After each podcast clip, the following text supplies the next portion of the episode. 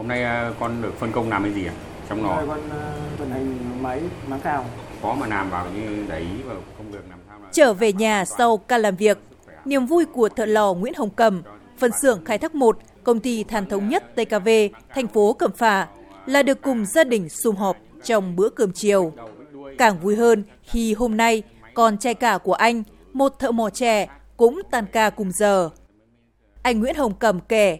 tình yêu với màu áo xanh người thợ đã được thắp lên từ tấm gương của cha anh. Thế hệ đã rời tay cày để cầm tròn, vác búa từ những năm 60 của thế kỷ trước.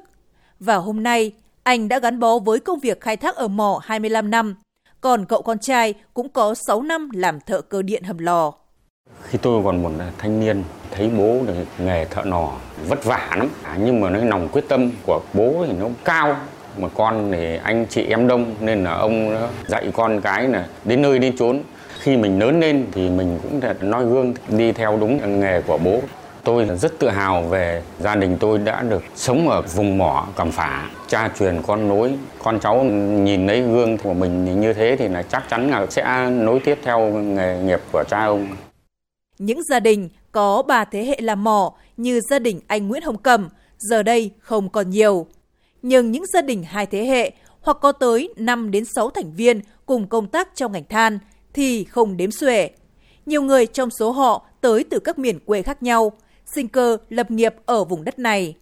Cha truyền, con nối, tình đồng nghiệp đồng đội, hàng chục vạn công nhân mỏ đã tạo nên những phố mỏ, làng mỏ, những khu tập thể đồng đúc với lối sinh hoạt đặc trưng. Những năm 1930, đó là sự đồng lòng đứng dưới lá cờ đỏ bay trên núi Bảy Thơ, là cuộc tổng bãi công vang dội ngày 12 tháng 11 năm 1936 với khẩu hiệu kỷ luật và đồng tâm, chúng ta nhất định thắng. Giờ đây, kỷ luật và đồng tâm, chất cởi mở hào sảng đã giúp hòa trộn, giao thoa văn hóa nhiều vùng miền với văn hóa bản địa, tiếp tục bồi đắp văn hóa cộng đồng của riêng vùng mỏ. 9 năm gắn bó với những đường lò mỏ Mạo Kê, thị xã Đông Triều, thợ mỏ 31 tuổi Bùi Văn Khoa đã trở thành gương trưởng dày dặn kinh nghiệm của phân xưởng khai thác 8.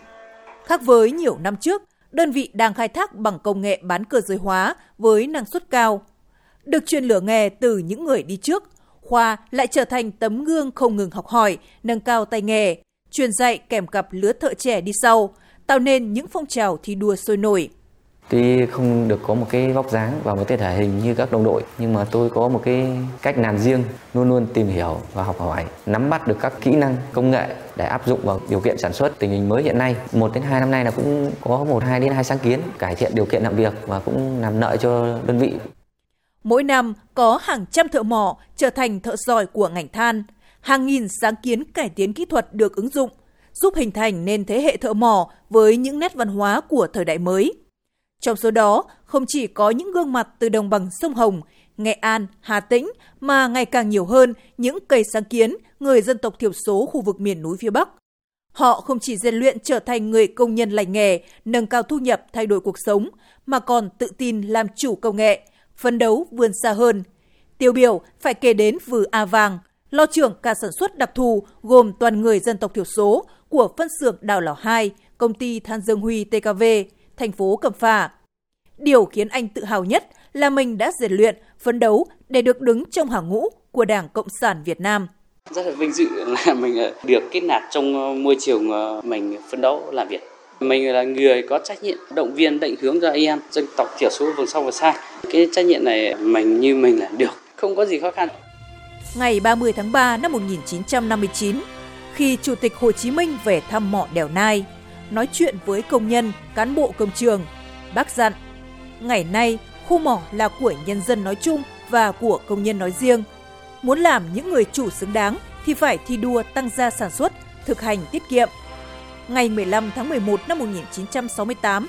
gặp mặt và nói chuyện với đoàn đại biểu công nhân, cán bộ ngành than tại Phủ Chủ tịch, bác nhấn mạnh, ngành sản xuất than cũng như quân đội đánh giặc. Toàn thể công nhân và cán bộ phải có nhiệt tình cách mạng và tinh thần yêu nước rất cao, ý chí quyết đánh, quyết thắng rất vững, phải đoàn kết nhất trí, vượt mọi khó khăn vào một mục đích chung là sản xuất thật nhiều than cho Tổ quốc. Những lời dạy của bác luôn là kim chỉ nam cho các thế hệ công nhân mỏ, để hăng say lao động sản xuất và tiếp nối lan tỏa những giá trị tinh thần tốt đẹp. Ông Nguyễn Đăng Hưng, Chủ tịch Công đoàn Công ty Cổ phần Than Đèo Nai Vinacomin cho biết. Chúng tôi đã xây dựng được nhà truyền thống khu di tích Bác Hồ về thăm. Đây là cái nơi để chúng tôi tuyên truyền giáo dục các thế hệ về truyền thống của ngành than, truyền thống kỷ luật và đồng tâm, đặc biệt là thế hệ trẻ sau này hiểu được truyền thống quý báu của công nhân vùng mỏ. Các phong trào người thợ mỏ, người chiến sĩ, huy hiệu thợ mỏ vẻ vang do ngành than trao tặng không chỉ là danh hiệu tôn vinh mỗi người thợ mà còn khơi dậy niềm tự hào để họ tiếp tục gìn giữ và phát huy văn hóa thợ mỏ trên mỗi khai trường, hầm lò, trong những nếp nhà. Là người Quảng Ninh, là người vùng mỏ, cùng nhau tiếp bước thế hệ cha ông trên mọi chặng đường